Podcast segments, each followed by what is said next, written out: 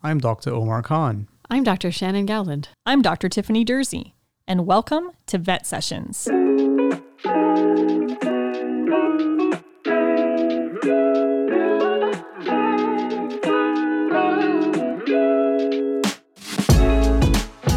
Hello, everyone. My name is Tiffany Durzi, and I will be your host today on Vet Sessions.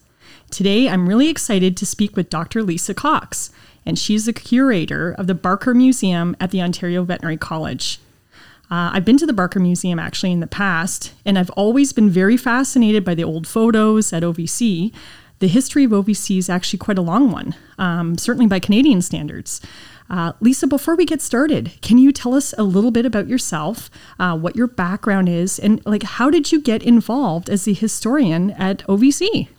Well, thank you for having me. It's lovely to be here.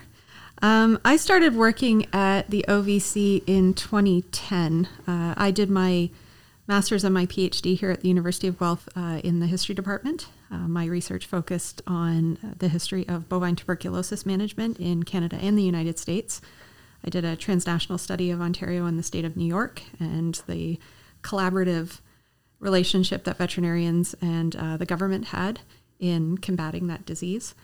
Um, what interested me in that disease was the how how difficult it was to, right. to manage a disease that didn't necessarily show itself in a very dramatic way. It was kind of a slow realization that there was this huge problem, uh, not only to animal health but to human health as right. well. And so that's what interested me in in doing that. And while I was working on my PhD, uh, preparations had started for the OVC's 150th anniversary. And so one summer when I wasn't traveling to do research, mm-hmm. um, a small job opportunity uh, came up to do some background research uh, for some various projects that, that the dean at the time, Elizabeth Stone, had. Uh, for the 150, and I just haven't left. well, that's a good thing. yeah. So uh, after after I finished my PhD, I was a postdoc with her, and then oh. I took over full time uh, duties for the collection in 2016. So okay. the the Barker Museum is quite big. Uh, we have over 12,000 artifacts in the collection. Wow. It's it's arguably the largest collection in North America and one of the only actively curated ones of the world and and I also wear a number of other hats on campus. I manage collections for other colleges. Uh, mm-hmm. Uh, more notably, the uh, the Macdonald Institute's collection uh, okay. over in the College of Social and Applied Human Sciences. I occasionally teach in the history department. I work in special events, assist with our wow. development team, uh, do a bunch of things uh, here on campus. It's a it's a fun job with a lot of different parts. It, it, sounds like it. And then and then this year is a very special year, as I understand, because the Ontario Veterinary College has been hundred years on campus. It, yeah. It so tell us more about that. It has. So 1922 uh, was the year that OVC moved here to Guelph. Um, and it's also our 160th anniversary as an wow. institution this year. Uh, OVC is the oldest veterinary college in Canada and the United States. Uh, something to be proud of. In the of. States? Yep. Oh, I didn't yeah. know that. Oh, yes. Um, I think the oldest college in the United States is Iowa State's Veterinary School. Okay. Uh, and it was founded, I believe, in the late 1860s or early 1880s. Uh, okay. Or, sorry, 1870s. Um, so OVC was founded in Toronto downtown Toronto. Right. I uh, remember hearing that because it was a part of U of T. Is that right? it was not? eventually. Most okay. veterinary schools in the 19th century start off as privately owned colleges in okay. urban areas, in part because there just wasn't money to have sure. such an expensive uh, operation as part of a school. Um, and so, and they were in urban areas largely because this that's where the largest number of clients were. Okay, these were these were schools that were designed for urban workhorses, uh, as well as uh, animals of you know sort of outlying areas.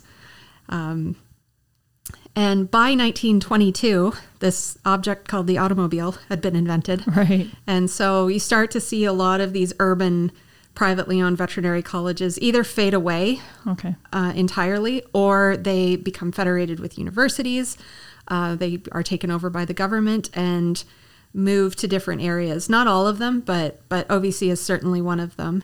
So the OVC moved to Guelph in 1922, and yes, that was precipitated by the the decline in in urban working horses. They didn't entirely disappear from cities. There are still horses delivering milk in the 1950s, for example, but there's certainly a noticeable decline in that client base uh, in urban areas. And so it made sense for the college to move here uh, to the home where OAC is. First of all, there was a tremendous amount of property. Right. And there was also a real desire on the part of the government to foster greater ties research uh, as well as support to the livestock industry in Ontario, which there was a real push in that period to strengthen it and make it a, a greater part of the Ontario and indeed the Canadian agricultural economy. Right, and like you were saying, so the OAC, which is the Ontario uh, Agricultural College, was already here in Guelph, so it seemed like a very good fit. Yeah, so the OAC has been here on Guelph's campus since 1874. Wow. Um, not all the original buildings uh, are here. Actually, I don't think any of them are from the from the original college, um, with the exception of the portico. Okay.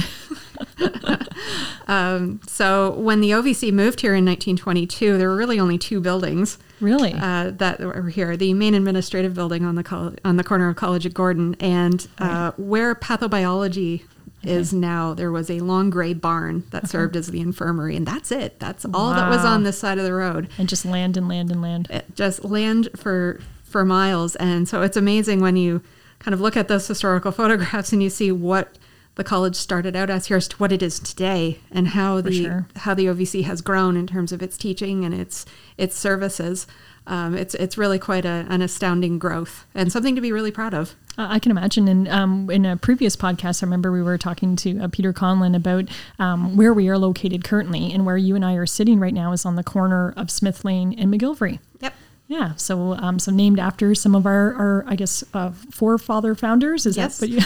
yeah, so Andrew Smith was the founder of the OVC. He was a Scottish trained veterinarian. Mm-hmm. At uh, he went to the uh, the Royal Dick School Okay. of Veterinary Medicine in Edinburgh. Actually, most uh, founding veterinary college individuals were Scottish. Oh, okay. uh, in this country. So uh, Smith, uh, Duncan McEachran, who was the first faculty member that Andrew Smith hired, he was a classmate of his, and he eventually, actually very soon after he came to the college, broke away from Smith and founded what has become the Montreal Veterinary College. Oh wow. And you know there are others in the states as well. James Law, who who founded uh, the veterinary college at Cornell, trained at Edinburgh. So there's a, a very rich Scottish heritage of veterinary medicine and veterinary training here in here in North America. Interesting. And then Charles McGilvray, he was the third principal of the college. Uh, he took over in 1918 and was quite instrumental in moving the college here to Guelph, really making the case to uh, some skeptics about moving the college here to Guelph because there were there were some who thought if they moved the college here that the college would dry up that nobody would want to Nobody come here. come. and it there were some lean years at the beginning. Uh, the graduating classes were were small. But over time uh, it has grown into what we see today. Um, he was also not a, only instrumental in uh, the education standards for, for veterinarians, but also in extension work and research. Uh, two hallmarks of what we do here at the OVC were very much a uh, uh, a drive of his and his successor, uh, An- Andrew MacNabb, who who took over from him in uh, 1945. Uh, Charles McGilvray was was principal for a very long time. Wow. And and so tell me these original classes, like how many how many students would there be in the class, and how long was the program? So in in it really varies uh, over the years, and that's one of the interesting things about the hundredth anniversary uh, here in 1922, because the, the the graduating class of 1922 is a really quite a significant one. Um, in the 19th century, with these sort of private colleges, the programs are often very short. Okay. Um, you read a book, uh, wrote an exam, Wow, that would be dreamy. and um, you know again there were a number of private colleges that existed at this time. Even some really some some folks even some of his own graduates really really criticized andrew smith for what they considered a very easy Okay. veterinary program. And this is one of the reasons why duncan McEachran broke with him and went to montreal is Oh, because he felt that there should be more rigorous standards. Um, I think that there is some fair criticism of that, but I also think that Andrew Smith and others recognized that in 1862, when he founded the college, Canada's a very young nation at that time. Sure. And having a short course that was very practical served uh, the public better than a much longer program. But the, the program went from you know what they called sessions. So a session was usually you know about October to March. So let's call it an academic year, uh, and then students were were expected to go out and do um, clinical work during during the summer months. Uh, the the program lengthened to three years at one point, but by the late 1910s, that's when we start to see the sort of transformation of the veterinary program that student veterinarians are probably more familiar with today. Okay. And that comes out of a number of things that that happen in Canada and the United States. Um, notably, work within the AVMA, the Okay. American Veterinary Medical Association. Canadians have been part of the AVMA since its founding in the 1860s. There's always been a very, very close collaborative um, relationship between Canadian and American veterinarians in the AVMA to the point where we still We still are. we are yeah. still accredited by the AVMA, and that accreditation really starts. That push for accreditation starts in the 1910s into the Oh, early wow. 1920s. That's when that really begins. It there's a, a number of factors that kind of Mm-hmm. um, come into it, and um, there are scholars that look at this. Um, uh, one of the one of the big um, influences on it was something called the Flexner Report. The Flexner Report. Abraham Flexner came out with this report in 1910, and he, I forget what his position was, but uh, he wasn't a veterinarian or a medical uh, authority whatsoever. But um, he went and reviewed medical schools in the United States and veterinary schools. There's a handful of veterinary schools that are part of the Flexner Report. And what he did is he looked at admission standards, he looked at facilities, he looked at the length of the program and what uh, um, students were being taught, uh, what kind of examinations they were given. And he found that there was a great deal of variation Sure. and felt that there should be standardization. And so medical education particularly looks very different after him. This is when you start to see the you know the four-year programs. The Right. you know the first 2 to 3 years of medical education uh, being very lecture and classroom and laboratory based with then clinical um, learning at the end of it. And you start to see that in veterinary medicine too. And all of this happens right around the time that our class of 1922 starts Oh, interesting. starts their program. And so this is when this is also a period when the professionalization of veterinary medicine, what we call the professionalization of veterinary medicine, really comes into its own. By the end of the 1920s, those private colleges, those private for-profit colleges, and not all of them were terrible. Um, I actually went through when I, I have a few examples of these correspondence veterinary schools from the 19th century in the collection, and I I sat down with a vet once and I flipped through one of the books that you had to read, and I said, "Was this bad advice?" Yeah. And the answer was not all of it was bad. and for a farmer in rural Sure. Canada who didn't necessarily have a veterinarian down the road, Sure. you know, being able to do basic work on their own and do it properly Mm-hmm. was really, really important. And I think so. There's there's a lot of arguments you can make against these schools, but I think in, in some cases it did serve a need. Sure. Um, Because you what know, else did you know? Internet at that time? No. Absolutely. You know, what did you Yeah. do if your horse had colic or, Yeah. or had lameness? And there's no one around. And there's no one around. And and there was, you know, in some cases, in some of these these correspondence uh, schools, they were given reasonably good advice about what to do. Sure. Um, and so in, in that case, it, it served a need. But by the time our class of 1922 uh, graduates, veterinary medicine is really looking like w- the way we see it now. Okay. Um, and so that's our, that's a really really important period uh, in the um, in the profession, and it's kind of reflected in who graduates Okay. that year.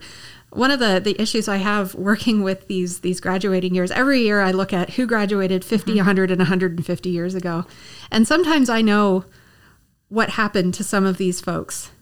And often I don't. Mm-hmm. Okay. You know, their names and faces on a class composite or their names on a list, and I know where their hometown is, but I don't know anything that happened to them. Mm-hmm. I do if they had careers of, of note, if they went and worked in the government, if they went into research, if Sure. they became faculty somewhere. Um, for the class of 1922, I don't really know a whole lot about uh, these men. All of them are men. Mm-hmm. Okay. Um, there's there's 18 graduates that year. Wow. Um, two were from Trinidad. Okay.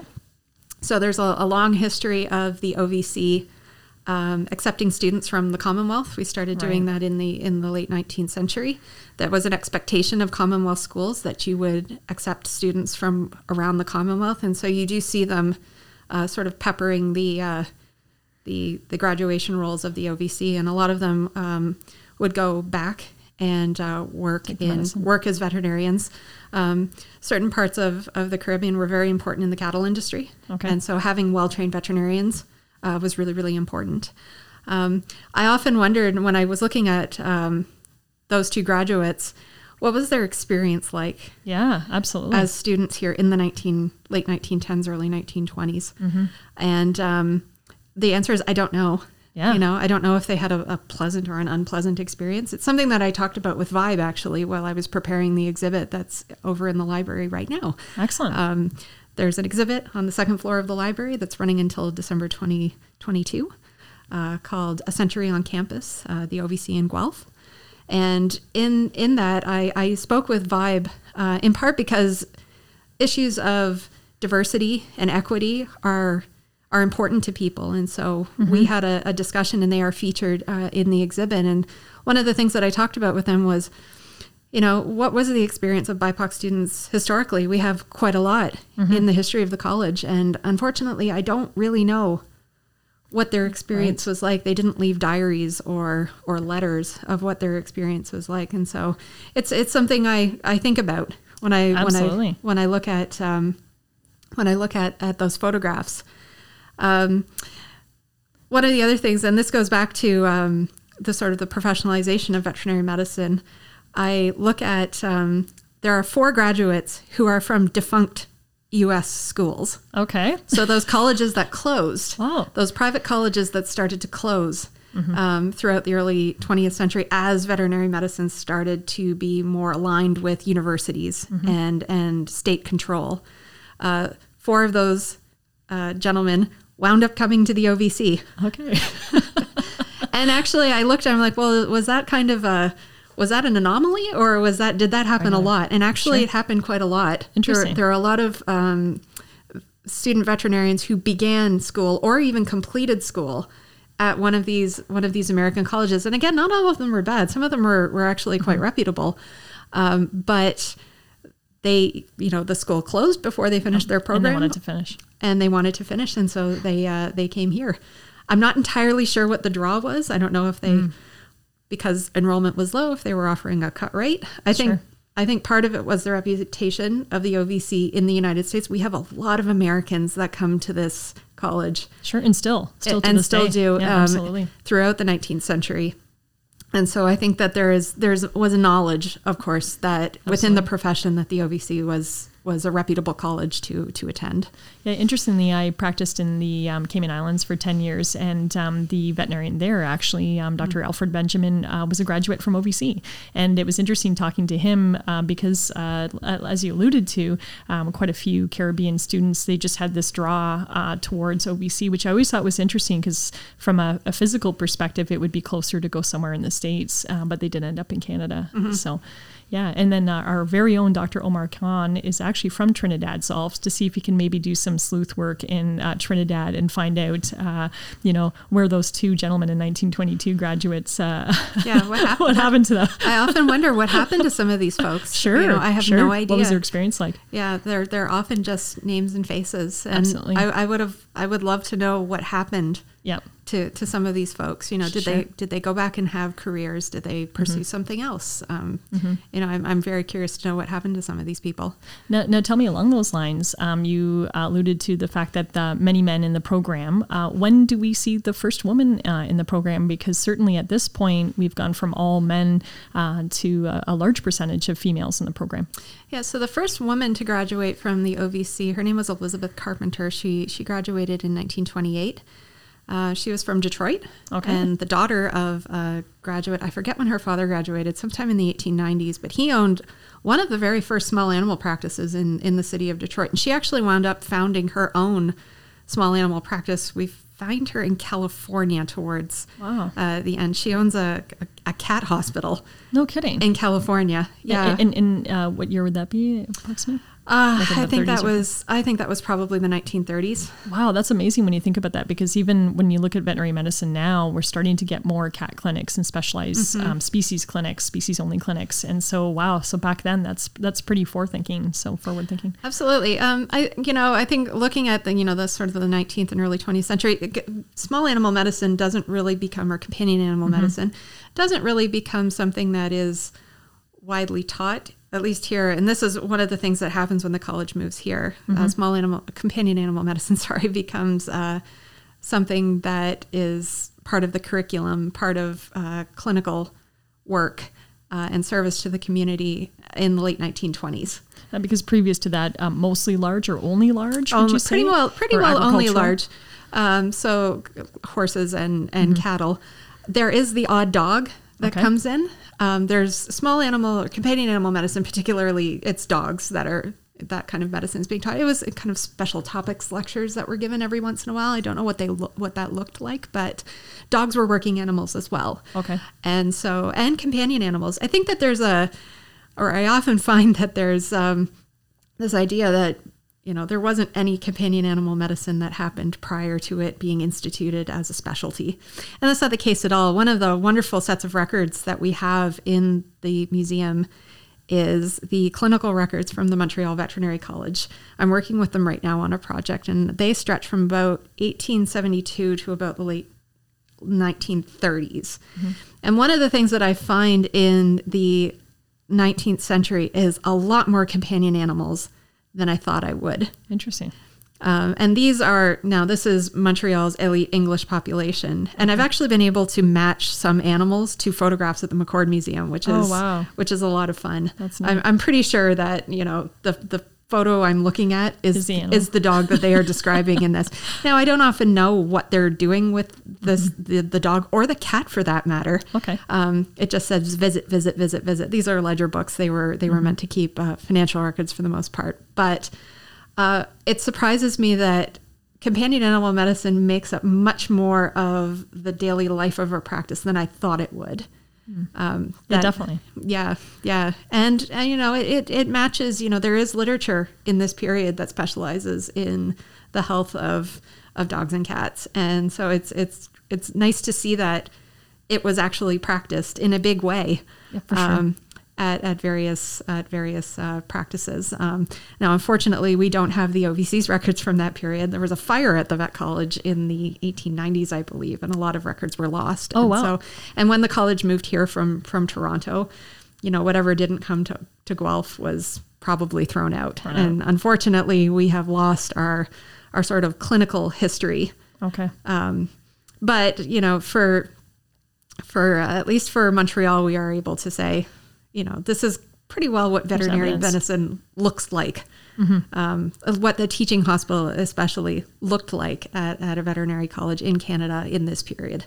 Um, so, so tell me, when do we see um, a veterinarian graduating with what we call a DVM, which is a Doctor of Veterinary Medicine? So, you know, way back when they were private colleges, um, you know, in, in Toronto, um, would would these gentlemen graduate with a DVM, um, or is it not until? Well, the private colleges, there was a whole different smattering of names that they gave uh, their graduates. You know, some were called veterinary surgeons, some were some were called veterinarians, some were called doctor of veterinary medicine.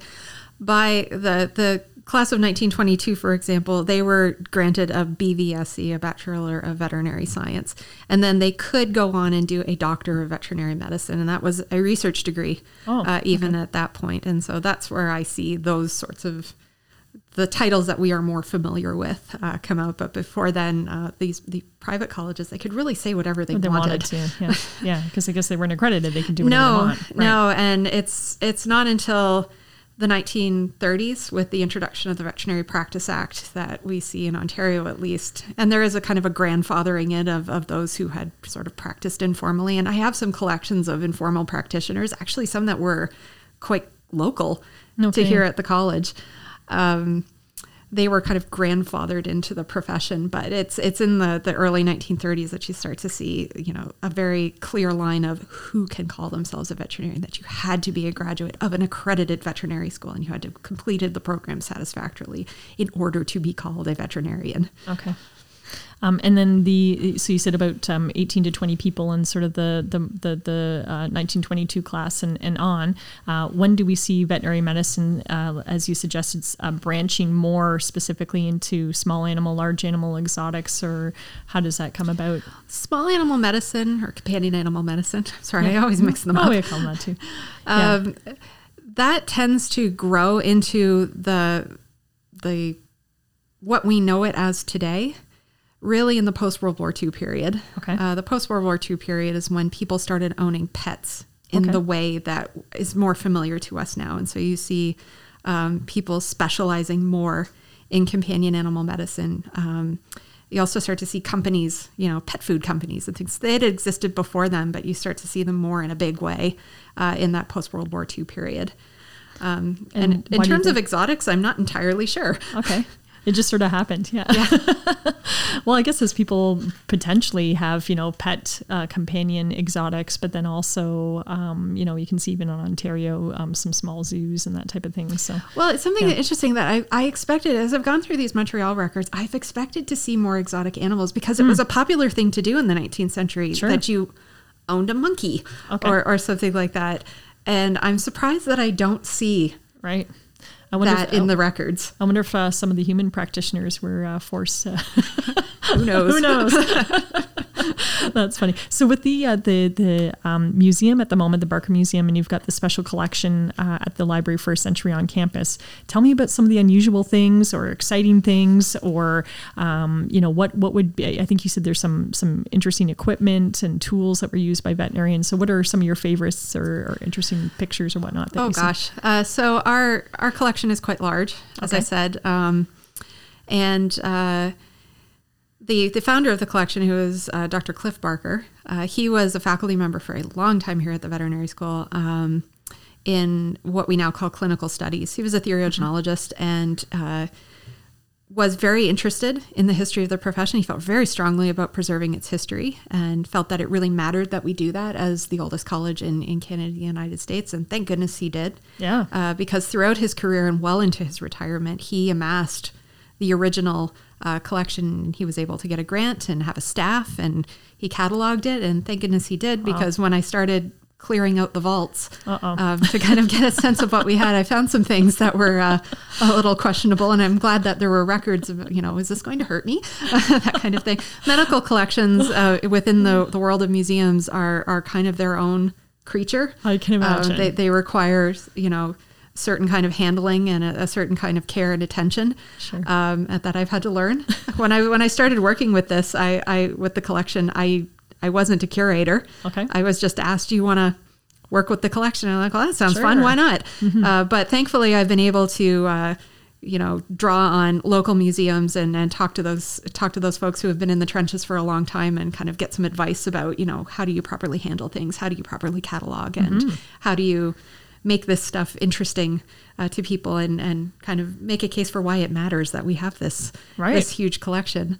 Um, so I would say that that the collection now that I've seen the collection for as you know the forest for the trees for, for uh, I would say that, I would the our collection kind of has four big areas okay. that it touches on um, veterinary education we have a, a, fantastic collection of how veterinary student veterinarians have learned veterinary medicine here at the OVC for the last 160 years now. Wow. Um, so that's uh, teaching aids. Okay. Um, I have class notes. Oh, it's wow, it's cool. interesting to know what students were taught. It's also very interesting to see what they wrote down.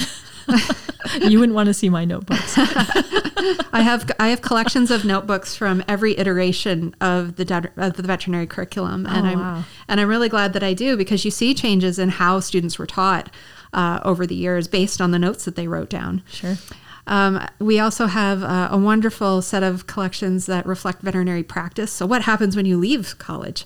Right. And again, we don't always know what happened to some of these folks, but at least mm-hmm. uh, for some of them, you know, whatever was left behind when they retired or you know somebody passed away you know was put in a box um, mm-hmm. especially for for rural veterinarians we often really don't know what happened with them mm-hmm. but i can tell from some of the instruments in the bags and the boxes i'm like all right this is probably what they would have done um, the sort of routine uh, preventative medicine as well as some some forms of uh, more intensive intervention. Uh, we also have a wonderful collection related to veterinary research Okay. uh, here at the college, um, as well as uh, a fantastic amount of uh, material related to what I would deem veterinary service. So, the service of veterinarians in the state. And the most prominent of that is our World War I collection. Okay. So, the Canadian Army Veterinary Corps. Oh wow. Uh, we have arguably the largest collection of, of Canadian Army Veterinary Corps material in Canada. Uh, it was a real interest of Cliff Barker's. Um, and we have, you know, foot chests that would have been used on the Western Front Wow. uh, at field hospitals. We have two uniforms. We have photographs and uh, Cliff Barker's son, Dr. Ian Barker, who is right. uh, he taught me. yeah, he did. who's an who's an emeritus uh, here here at the college. Right. He's uh, been instrumental over the years because he's the one who knows the collection as well as his father did. Wow. And so when I find something a little Unusual. alarming, or I don't know what something is, I'm, I'm not a trained veterinarian. I've I've I've I- I'm often asked if I'm a veterinarian, and Sure. I'm like, no, I'm not. I'd be a fairly competent 19th century veterinarian, in part because I've had to learn, you know, What all these what all of these things are, especially what Yeah. medications are, because Okay. things in pharmacology have changed so much in the Right. Last 100 and 150 years that, you know, I pull something out of a, a bag. I'm like, uh, What what, is on- this? What is this? And is it okay that I'm touching it? yes, exactly. Or inhaling it? Ex- exactly. Some things can, can get a very interesting odor as they I'm age. sure. Interesting. And then you've got some, you were saying before about some uh, composites that you've got class composites and pictures and photos of. We have Yeah, wonderful about collection of photographs. Um, some are over in archival and special collections in the library, and it's wonderful that we partner with them.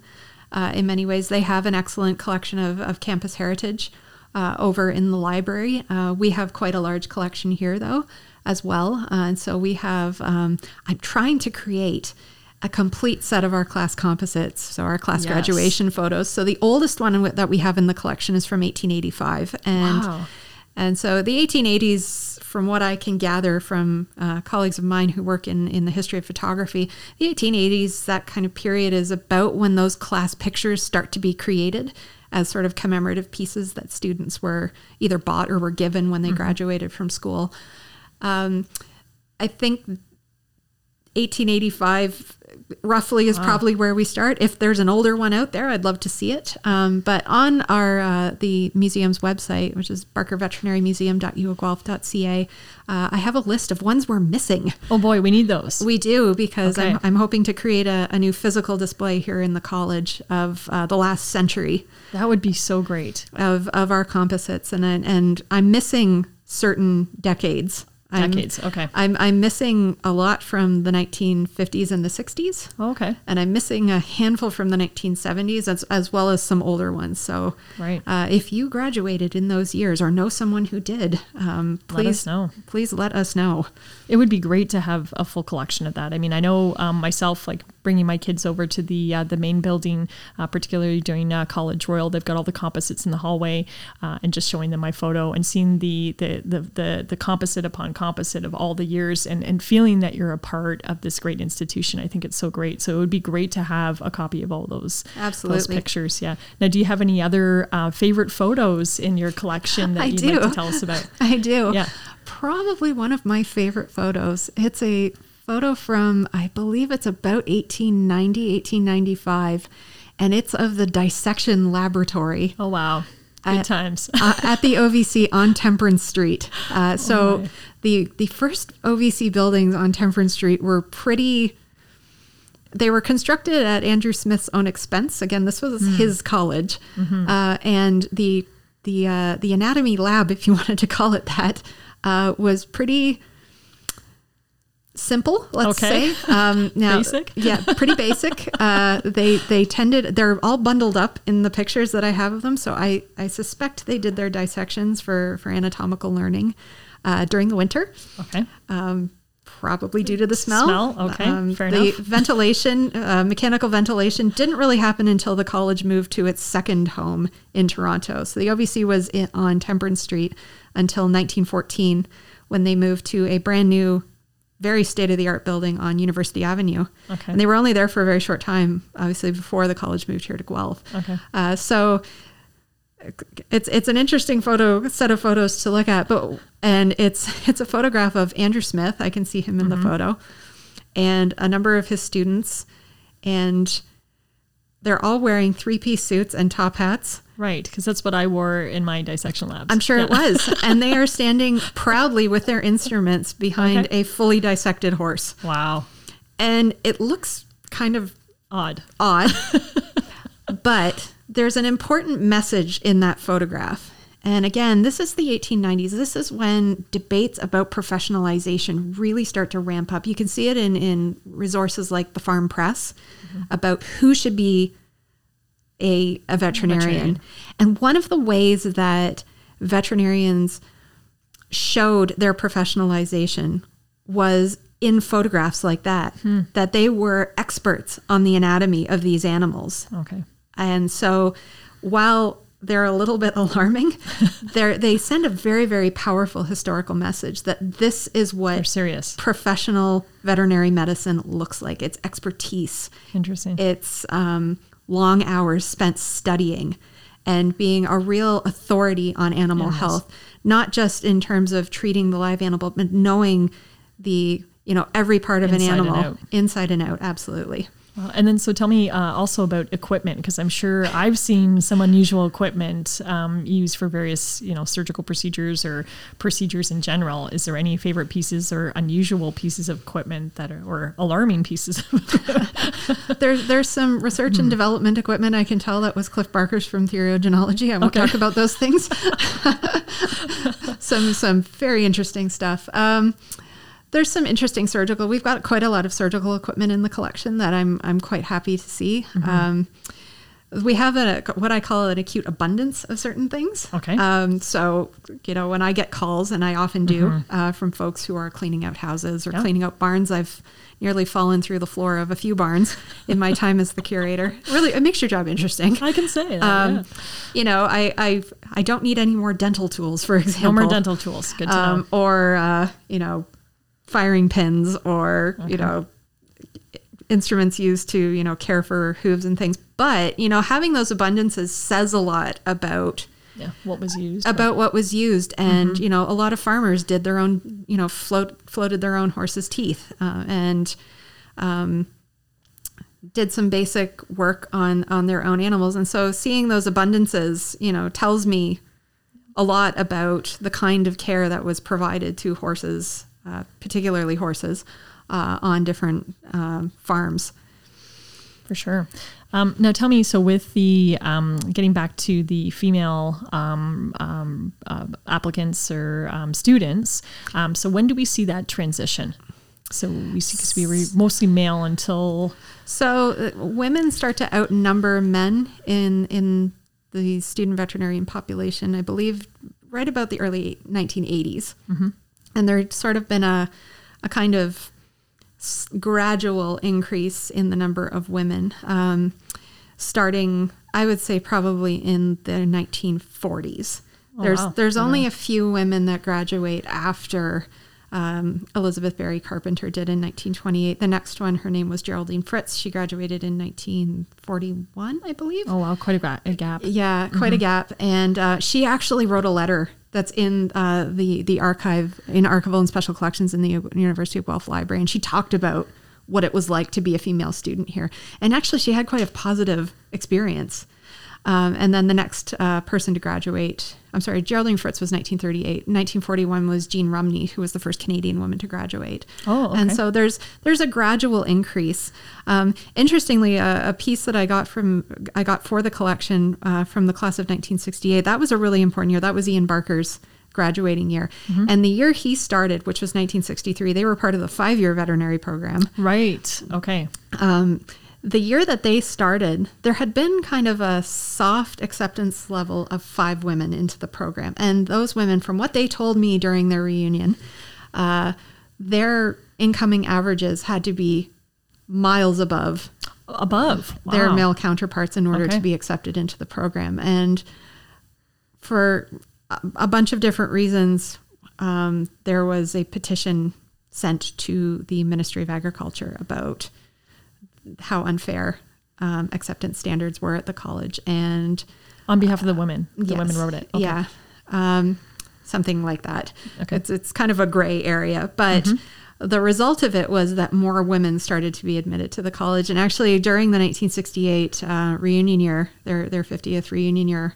um, a few years back, I received three of their jackets, Oh, that's awesome. and that was the first year that the OVC women students were able to have their own jacket oh, wow. That's and amazing. and you know for for our Yeah. our student veterinarians and you know Yeah. mascots and their jackets it's, a such big deal right now. it's such an important part of the student experience here at, at the OVC Sure. that this was the first time that women were allowed to to have a that part of that. And, and what year was that? That's 19. that would have been the graduating class of 1968 Okay. And so, so tell me more about um, the mascots because that is something, as you said, that I, I, I remember. I still have my jacket. I was uh, a 2000 Dragon. Uh, I got the leather jacket with the big patch, and it was so fantastic. Because as I understand, we're one of the only, maybe the only veterinary school that each class picks their own mascot, which has to be an animal that hasn't been used in quite some time, um, and uh, a color. I so believe when does that, that start? I believe that starts in the 1970s Oh, okay. Wow. Um, but we do have examples of it earlier. I have a class mascot. I I think it's a goat. I'm not entirely sure. It's from the 1930s.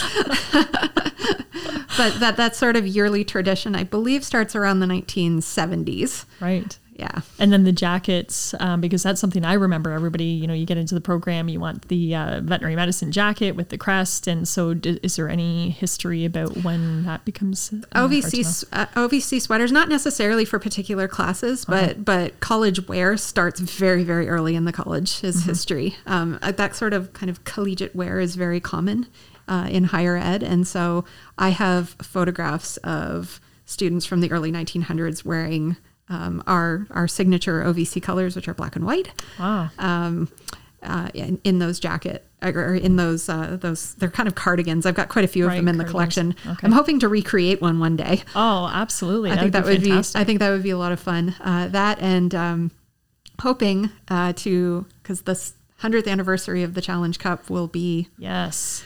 coming up sooner than we think. Um, I'm hoping Right. to create one of the historic hockey sweaters. Okay, so I will wear it for you because I still play hockey. So, um, so that's a, a very huge part of veterinary school. And in fact, I remember when I was interviewed for veterinary school at the time, I was playing for the Ontario um, field hockey team, and they asked me in my interview, would I be willing to play ice hockey? And my answer was yes, of course. so, so every veterinary class, whether you play hockey or not, you play hockey when you get into OVC, and that's still still much much the case. Uh, women, men doesn't matter. So everybody plays. So. Yeah. So the the original Challenge Cup is on display over in the library. No kidding. Yeah, it's a it's this tiny little shield uh, that was cre- that was uh, presented to uh, the team by Charles McGilvray uh, when the Oh, when the tournament first started. So we were able to find that in the vault when we when we first cleaned it out. So this is the ice hockey annual tournament to see which which class is the best team. Yeah, and then eventually when the when that exhibit ends, there's a, a new display case uh, in the uh, new um, teaching building Oh, that's fantastic! that uh, that it will be on display in. Great. I, I hope to play again this year. So the last couple of years with COVID, obviously we haven't had it, so we got to get that up and running again. Yeah, so we've got some fantastic uh, historical photographs of um, OVC's hockey teams. Uh, Dr. Brad Hanna from uh, Yeah. faculty member in biomedical sciences. He's kind of our resident hockey historian, Yes, and and, and he he still plays. He still plays, and he has a fantastic. He's created a fantastic collection of historical photographs. We have students from the 1930s uh, with you know black and white. Yep. Uh, either say you know with a big V on on the sweater or vets across the across the front, and we're I'm really hoping you know for that hundredth anniversary that we're going to be able to kind of recreate one of those historic jerseys. For sure. Well, I have my uh, my my hockey jersey from 2000. So Oh, I'd wonderful. to give it to you, yeah, if you want it, for the big dragon on it. So. Wonderful. Excellent. So it's been so interesting talking about history, and I've learned so much. Uh, but tell me, why does history matter? Why should we care uh, about the Barker Museum? Why should we care about the history of the Ontario Veterinary College? Well, I'm glad you asked that. Um, I think it's it's really important, um, not just because it's my job, but uh, you know, I, I think that it, it matters that we preserve the heritage of veterinary medicine, not only for the college but for the Canadian profession in general. Um, I would say, from an academic perspective, that the the last 10, 20 years has seen an explosion in scholarly interest in animals. uh, animal studies, animal history, uh, animal welfare, and medicine's a really big part of that. And retaining primary sources, whether it's documents, um, uh, various you know library resources, records of what we do here at the at the college, as well as as the physical parts of the practice of veterinary medicine. Veterinary medicine is a very material profession. There's a lot of stuff you use, Yep. and having a good record of that. Uh, here at the place where so much of it has happened, the For sure. firsts have happened, um, the influence that this college has had on veterinary practice, on service, on health intervention, not just for animals, but for humans as well. I think it's really, really critical that we have physical collections uh, is an important part of not only preserving our history and celebrating it, not and and not just with uh, within the profession, but certainly with the wider public. Um, it's also a very important part of being um, within that area of scholarship that we are a resource uh, for those uh, growing areas of scholarship and uh, doing outreach with other parts of the university. I mean, I'm from the history department. Right, right, Um, absolutely. Um, but I, I think it matters. I mean, even as a veterinarian, I graduated here at OVC in 2000. Um, always, as you, even as a young child, I had my eyes on Guelph and wanted to come here. Um, and now I work here, and I feel so privileged to be a part of this bigger picture. Um, and as you mentioned before, there's only five, uh, five now veterinary schools in uh, Canada, which is not very many. There's 35 in the states, so you know we really are, are a very small profession. Um, and I think it's really important to know our heritage and, and to understand here as a veterinary educator um, what we're a part of because we you know we do influence the, the the new veterinarians and it's important to have that that that passion and that allegiance for um, for our school. I, I love OVC. I love being here, and uh, it really is so interesting. Um, now, tell me um, if you wanted to uh, donate either um, objects or money, or you wanted to support um, the Barker Museum um, or the history of OVC. How can one do that? So we have a website, uh, barkerveterinarymuseum.uoguelph.ca, and there's contact information there. I often ask people to get in touch with me before uh, donating a collection, just Sure. to make sure that it's uh, it's safe for it to come to the college. I've, I've, I've had a few uh, I've had a few incidences where things have not been able to come to us for safety Okay. reasons. Um, uh, but you know, just to make sure that things are appropriate for the collection, to make sure that there's you know an important uh, story behind it, um, that we know where these things come from and and who they belong to. And sometimes, you know, I do have collections that come to us that aren't necessarily appropriate for us, but I always help uh, those individuals find the appropriate home for those for those collections. That's that's great, and I'm sure there's lots of lots of stuff out there, and and more to be in the future. So, Yeah, yeah. absolutely. Um, so, thank you so much, Lisa, for coming today. I've learned so much. I can't wait um, to go over and see the exhibit. Um, and as I understand, if you would like to see the exhibit, do you call ahead of time? Do you make an appointment? Can you just show up at the McLaughlin Library? How does that work? Right now, with uh, with COVID, um, the library asks that you make an appointment. So contact uh, Archival and Special Collections, Okay. and make an appointment, or, or alternatively, contact me through the uh, museum website, and I'd be happy to meet you there and um, talk to you in person. Fantastic. And then, as well, if any of our listeners um, would like to see or have questions or they have composites, because we know that you need some class composites or materials, you can also email vetsessions at hotmail.com. Um, so, again, thank you so much, Lisa, for being here. I hope you'll come back with us and talk more about the history. It really is something that we should all be very, very proud of, uh, of this amazing, amazing institution. Um, for our listeners, again, please consider following and liking us on Instagram. You can find us at Vet Sessions. And again, email uh, any ideas or feedback to us at vetsessions at hotmail.com. Thanks, and we'll see you soon.